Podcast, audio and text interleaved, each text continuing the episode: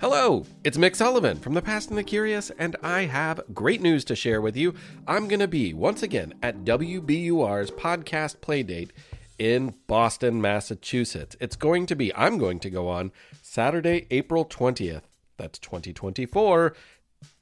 I'm going to go on at noon. I had so much fun last year that I cannot wait to be back in Boston and be at the city stage. That was a great place to play, and everybody who came out, we had so much fun. And I am thrilled, and I hope to see so many faces there. So, if you're in the area, you're in Boston, or you're near Boston, or you like to travel to historic destinations during the springtime because that's an awesome thing to do, well, Saturday, April 20th at noon, I will be there. You can find more information on thepastandthecurious.com, but also WBUR. Like, that's awesome. I hope to see you there. Have you ever wished that you had a direct line to your pediatrician to ask all the questions that constantly crop up while parenting? We sure have. That's why we launched the Bites of Health podcast. Every morning, we'll answer a commonly asked pediatric question in five minutes or less. You can tune in while you're making your second cup of coffee or from the school drop off line. So be sure to tune in to Bites of Health, streaming now.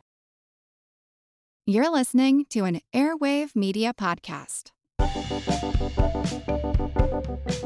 Hello, everybody, and welcome to The Past and the Curious. My name is Mick Sullivan. This is episode 81, and it's about some very tall things.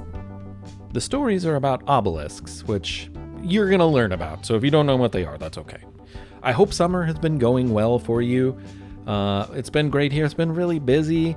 Um, it's my first summer as a parent with uh, summer camp like things to do, and that's really hectic. Uh, I'm sure a lot of you parents could uh, offer advice or just you know agree with the feelings that I have because it's it can be stressful, but it's fun. We had a great time, had a great year, uh, and looking forward to more. Looking forward to school starting too. It's all going to be great, you know. So I hope you're enjoying yourselves. I hope you enjoy the show. Special shout out there's a story in here with uh, some big Australian ties. I know that there's a lot of listeners in Australia. So, hello to you. And if you hadn't heard of Thornton's scent bottle, well, prepare yourselves. Luckily, you don't have to smell it.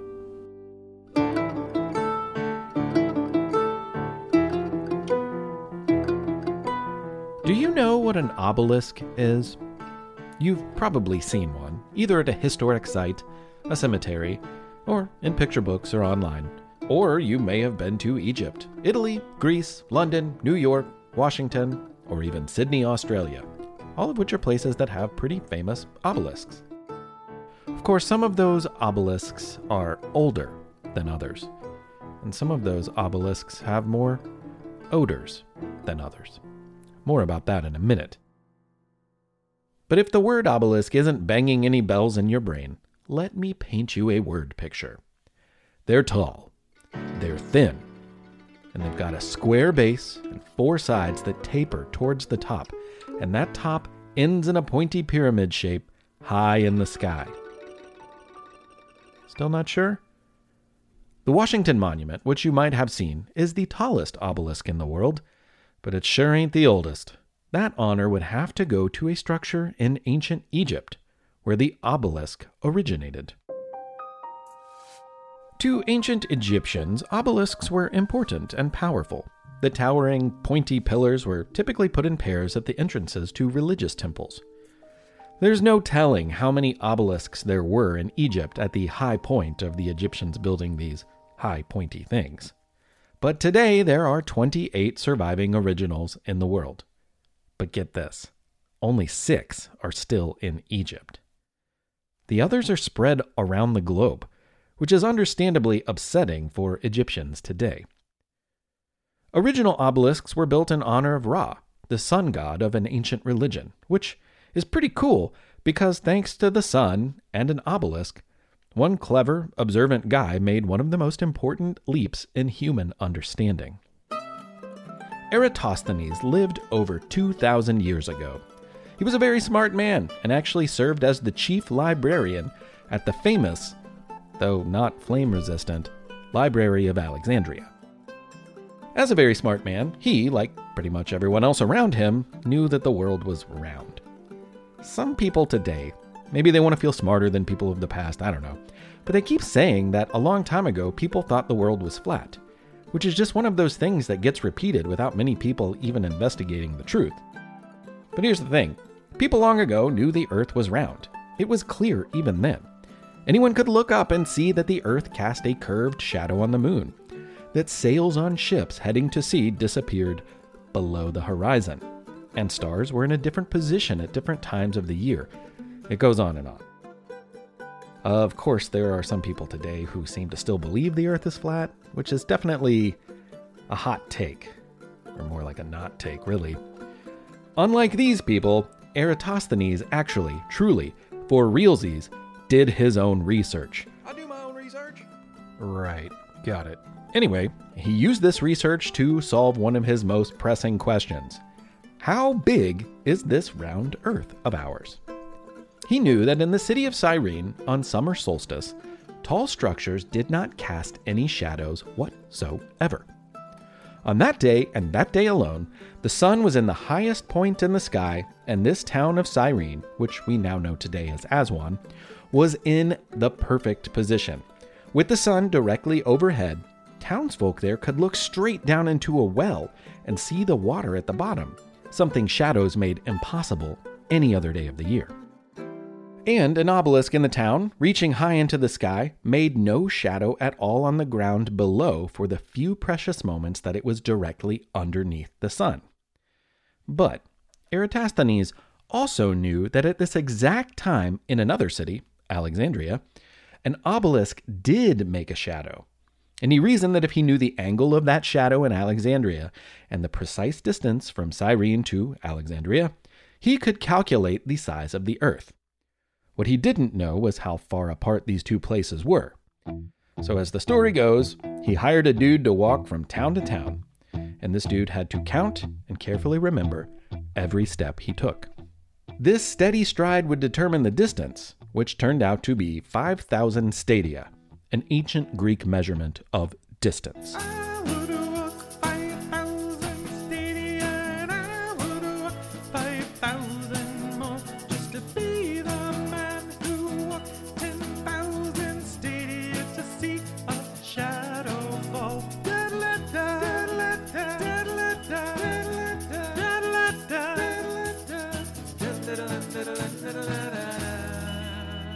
This 5,000 stadia is the equivalent of 200 miles, and it gave Eratosthenes the information he needed to proclaim that he knew the size of the earth. Was he right? Yeah, he was pretty darn close, and it was for that reason that he is called the father of geography.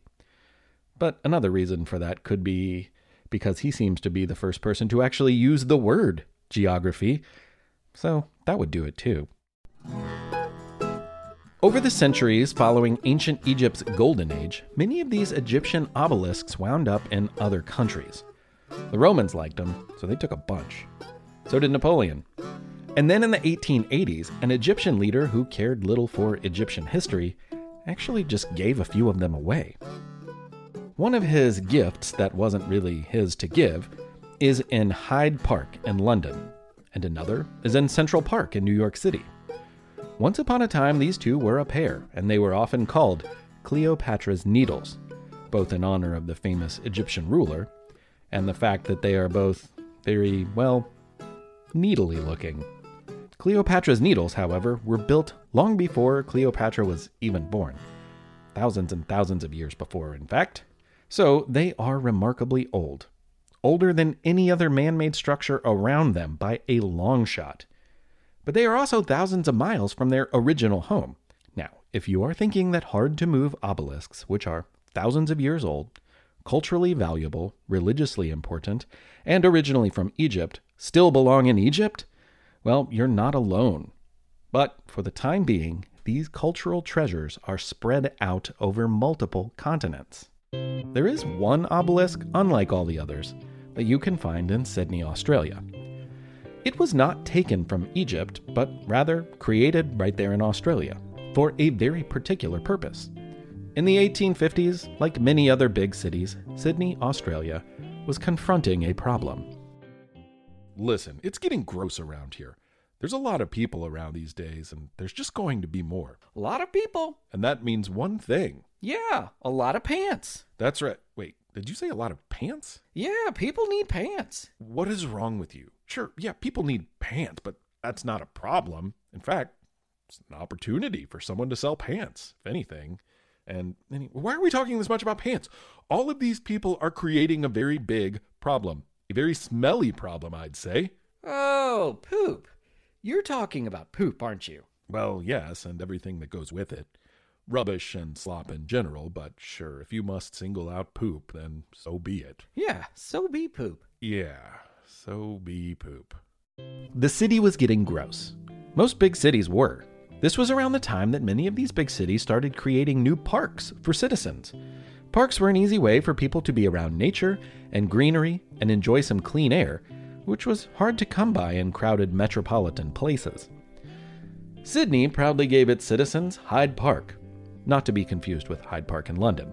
Immediately, it became a place for fun, games, and frolicking in the fresh, clean air. But Sydney was also hard at work on another major development sewers. How else are you going to get rid of all that sewage? The city couldn't let it sit around or expect people to deal with it on their own anymore. Something had to be done to rid the town of stink. So tunnels beneath the cities were installed to get rid of all of the gross stuff that comes from homes and businesses, street corners, and schools. And just like your full trash can in the summer sun, or a broken toilet that you found out was broken just a little too late, all of the rubbish filling these sewers got stinky after a while.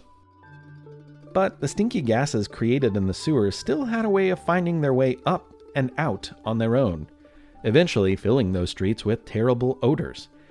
The odors the city wanted to avoid in the first place. With sewage finally out of sight, the city leaders had to come up with a plan for getting rid of the stinky gases that still lingered.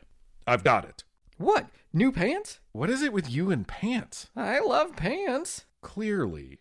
But no, I have a solution to our stinky sewers. How do you think we can move air up and out of our sewers?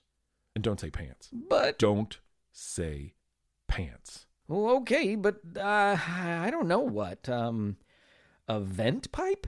Yeah, that's exactly what I was thinking. Wow. But where are you gonna put a vent pipe? Well, that's the best part. We're going to hide it in plain sight and make it beautiful. It was in 1857 when Lord Mayor George Thornton officially dedicated a beautiful new structure in Hyde Park.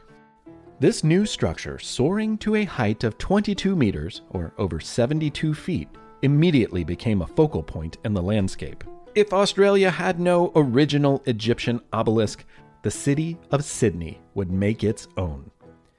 Nearly identical in every way to the Cleopatra's Needle in London, this Australian obelisk delighted the city's residents, and hearts swelled with pride on the joyous day it was dedicated with an engraved plaque stating that it was lovingly installed because of the efforts of Mayor Thornton.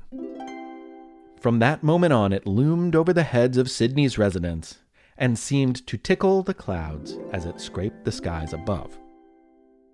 But before long, parkgoers noticed something else getting tickled nearby their noses. These noses noticed a noxious odor surrounding the newly installed needle. Some days the park smelled worse than others, but some days the air was downright putrid. If fresh air was the goal, something was amiss. Soon enough, it was clear. People learned there was more than meets the eye with Sydney's own obelisk. With a pair of binoculars, someone might have noticed that the pyramid on top of the tower was not actually solid. There were decorative holes in it, not unlike a vent cover in a home. What they couldn't see, though, was the hollow space inside running the length of the obelisk. The obelisk was actually a release pipe for the buildup of sewer gas beneath the park and streets. City officials assumed that if they could push the smelly gases up above people's heads, folks would never even notice them. Were they right? They were worse than right. They were wrong. All that stink hung around the park like an unseen fog of foul fragrance.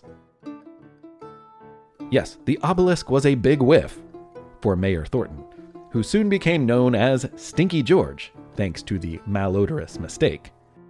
Lucky for him, most people today have forgotten about the mayor of Fetid Town, but his obelisk still stands. And despite the fact that it doesn't stink anymore, it is still commonly known by its nauseating nickname Thornton's Scent Bottle.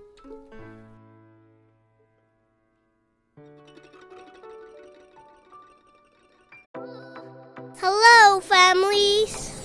Get ready for a thrilling adventure with Culture Kids Podcast.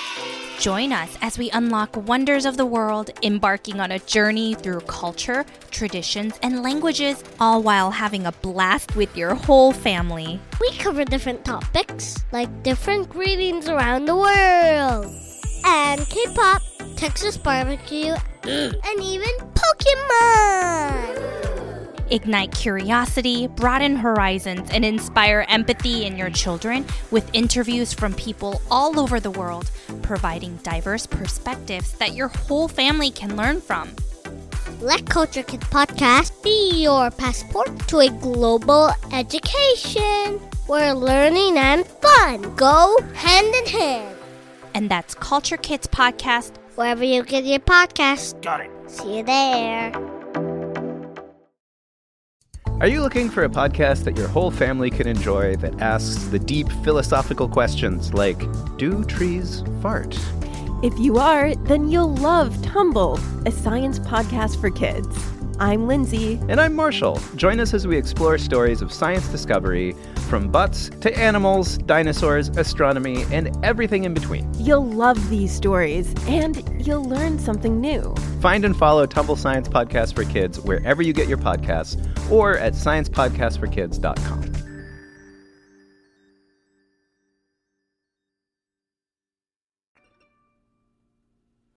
All right, it's perfect because for You Have 30 Seconds this month, Brant is going to tell us about something, someone really tall.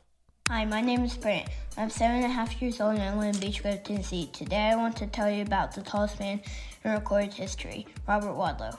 Robert was born in 1918 and lived in Alton, Illinois until he died in 1940. He had a health issue that caused him to grow taller and more quickly than most humans.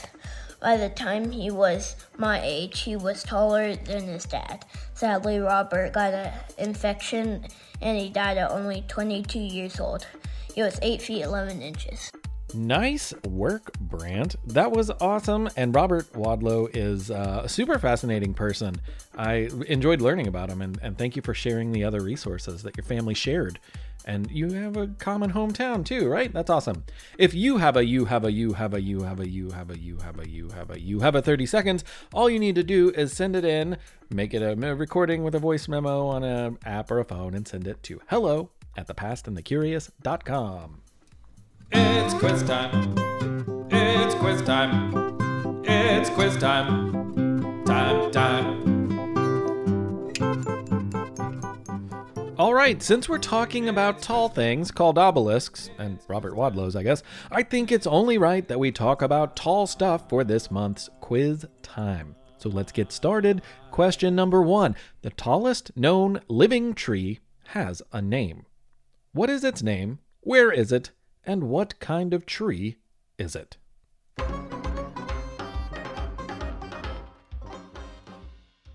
Okay, yeah, I know. So that was three questions, but that's okay. It is a redwood tree on America's Pacific coast. That much is true. Maybe you got that right. Because they don't want anything to happen to it, it's kind of a secret as to where this tree exactly is located. But it's somewhere in Northern California. And its name? Hyperion.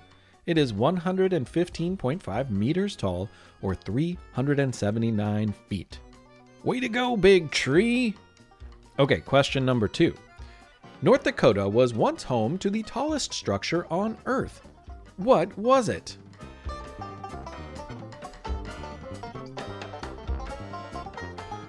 It was a television antenna. The KVLY TV mast was built in 1963 to broadcast television signals over great distances, which should be easy since it was 2,063 feet tall. But actually, in 2019, they took a little off the top, and it is now only 1,987 feet tall. Even so, that is only less than 700 feet below the Burj Khalifa, which is the tallest building in the world. And even if the Burj Khalifa stole its thunder, the mast was the first human made structure to be over 2,000 feet tall. So, way to go, big North Dakota television mast! All right, question number three.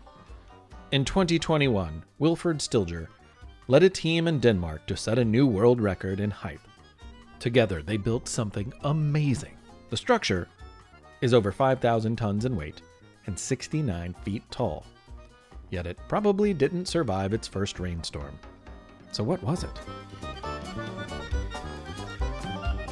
These artists in Denmark created the tallest sand castle in the world.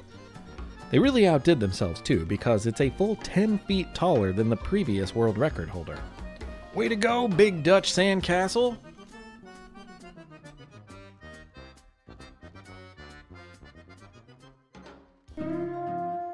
In 1848, after four decades of talking about it, people actually agreed to start construction of the Washington Monument. Unfortunately, the first action was in the exact wrong direction down, not up. This set the tone for the eventual obelisk. The tall tower honoring George Washington took years to start, and then took even longer to finish. On any grand structure, be it building, obelisk, or what have you, the cornerstone is a crucial part, and not just when it comes to construction. See, people like to make a big deal out of laying the cornerstone. Usually, this first block in the ground is celebrated with a big ceremony and lots of people. And the cornerstone of the Washington Monument was pretty big. In fact, it weighed over 42,000 pounds. And after arriving in Washington, D.C. from Baltimore by railroad, the hunk of marble was taken by cart, slowly, towards the final location, which is now known as the National Mall. But a bridge along the route, stretching over a muddy canal, wasn't up to the task of supporting such a supersized slab of stone. Oh, hey, where's the cornerstone? And where'd the bridge go? Well, uh, the bridge broke. It's all down there in the mud. Well, we better get the stone out. How are we going to do that? It's gigantic, and it's stuck in the mud. It's going to be a mess. Listen, it's taken 40 years to get to this moment, and there is a big party planned in a couple of days. So we're going to get it out if the two of us have to pull it out ourselves. Listen, I like George Washington as much as the next guy, but that's impossible. Have faith. Either way, once we're out, you know, I bet we'll be washing a ton of dirt off of ourselves, if you know what I mean. Is that a dad joke? More of a father of our country joke. Before long, a team of people from the Navy Yard were on hand to help pull the cornerstone out of the mud and back to the bank. Even the Marine Band musicians who were scheduled to play for the ceremony put down their instruments and helped with the heaving and the hoeing. By July 4th, the stone was out of the mud, clean, ready for installation, and even had a little storage space carved out of it for a time capsule.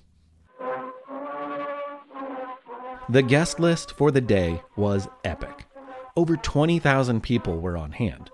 The president, James K. Polk, was obviously there, but it was also a crossroads of people, past and present.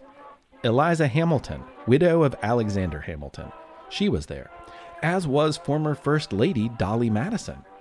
But also in attendance was a young, relatively unknown congressman from Illinois named Abraham Lincoln. It's amazing to think of these worlds colliding in one place. The ceremony was elaborate, and it included a two hour speech, which was given before the invention of microphones and speakers, so surely it was riveting. What did he say? I'm not sure. Something about washing a ton of dirt. But construction didn't move very fast after that. Money to pay for it was always hard to come by. Congress didn't want to cough up any cash. So, people in charge of building the monument had to raise funds any way that they could. One idea was to have states pay for a special stone which would be engraved in their honor. It was a show of patriotism, and a few sponsored stones started showing up. But two years later, the stubby little structure was just a few feet off the ground. On July 4th of 1850, George Washington's adopted son presented a stone from the District of Columbia to President Zachary Taylor. Later that day, Zachary Taylor got sick, and within a few days, he became the second president to die in office. By the way, he died on my birthday, and he's buried in my hometown of Louisville, Kentucky, which I always found odd as a child. Slowly, the Washington Monument grew, but it still only resembled a sawed off tree trunk when construction hit its biggest snag. At this point in America, there was a growing political group called the Know Nothings. They were called this because they were supposed to say that they know nothing when asked about their exclusive and honestly mean spirited group. This is probably because they weren't doing good stuff. Most of them were angry about immigrants coming to America, in particular, Catholics. These nativists were afraid of foreign influence in America. Yet, it's worth pointing out that most of these people had immigrant parents or grandparents to thank for being in America anyway. Still, they vilified new immigrants, didn't want them in America, and even acted out in violence towards Irish and German Catholics. In 1854, the Pope, who was the head of the Catholic Church, decided to send a stone of his own for the monument. But when the Know Nothings found out about this, they lost their collective minds, and in an angry mob, they stormed the Capitol and stole the stone. Some reports say they threw it in the Potomac River. It's never been found either way. But bigger problems came afterwards when these Know Nothings took control of the group raising funds to continue building the Washington Monument. They wanted to make sure that it was built on their terms, but it soon became clear that they actually knew nothing about the rest of America. No one wanted to give him any money. Ultimately, the Know Nothings failed to build the monument. And by the American Civil War in 1861, Washington's sad, unfinished monument looked like a broken off chimney made of Baltimore marble in the middle of a field. Far from the height originally planned, and really more of an embarrassment to George Washington's memory than an honor. The Civil War took people's attention, and all of the extra money, so the half monument sat dormant while cows and pigs grazed the grass around it for another decade or so.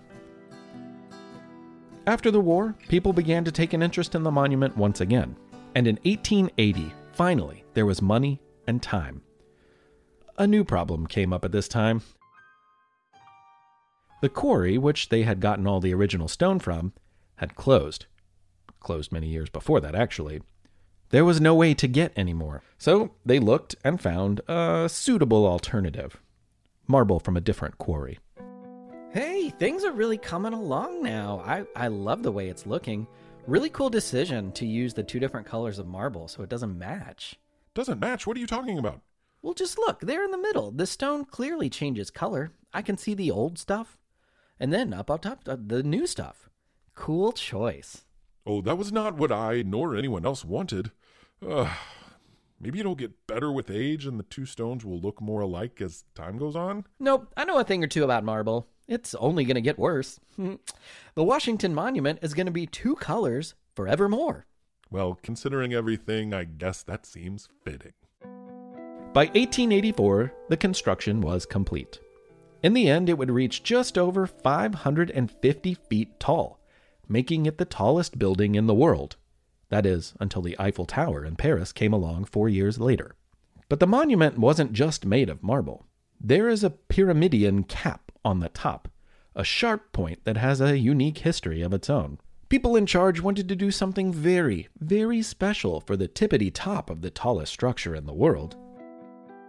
Gentlemen, this monument is for George Washington, a very special man. Oh, yes. Here, here. It has taken us almost a century to get the job done, and now we stand here, gazing at a terrific, though two colored, obelisk, unlike anything else in the world. Yeah, yes. Yes, we are great, aren't we? I'll say. We are, and it is for that reason that I propose a special cap on top. The most special, most unique, most amazing cap. What, you may ask, shall we cap it with? Oh, I propose something beautiful, rare, strong, and incredibly valuable. Gold! Oh, yes, gold would be perfect. No, no, you must think more creatively than that. Everyone uses gold. Ah, yes, silver. Silver. Understated, elegant, rare and valuable. No, no, not silver. Well, if not gold, and if not silver, then what? Yeah, what's it gonna be, mister? Aluminum. what? Aluminum? Aluminum? Aluminum? Yes, of course. Aluminum, or aluminium if you're not American. In 1884, no one knew how much of it there was in the world. Today, we know it is the third most common element on Earth, after oxygen and silicon. This makes it very cheap, actually. But it's still pretty awesome, honestly. See, it does not occur as a metal naturally. That takes a process that was initially very difficult, and for that reason, it was as valuable as silver. Yeah, that same thing from which you drink a soda or use to wrap up your peanut butter and jelly sandwich was once a scarce and valuable metal that captured people's attention. In fact, before its installation at the top of the monument, the 100 ounce aluminum pyramid was put on display at Tiffany's, a fancy store that sells fancy things in New York City. People flocked to Tiffany's not just to see it, but they were also invited to leap over the 9 inch tall aluminum point. That way, they could say that they jumped over the top of the Washington Monument. On December 6, 1884, 36 years of construction finally wrapped when the aluminum cap was put in place. It's long been surpassed as the tallest building, but it does remain the tallest obelisk in the world.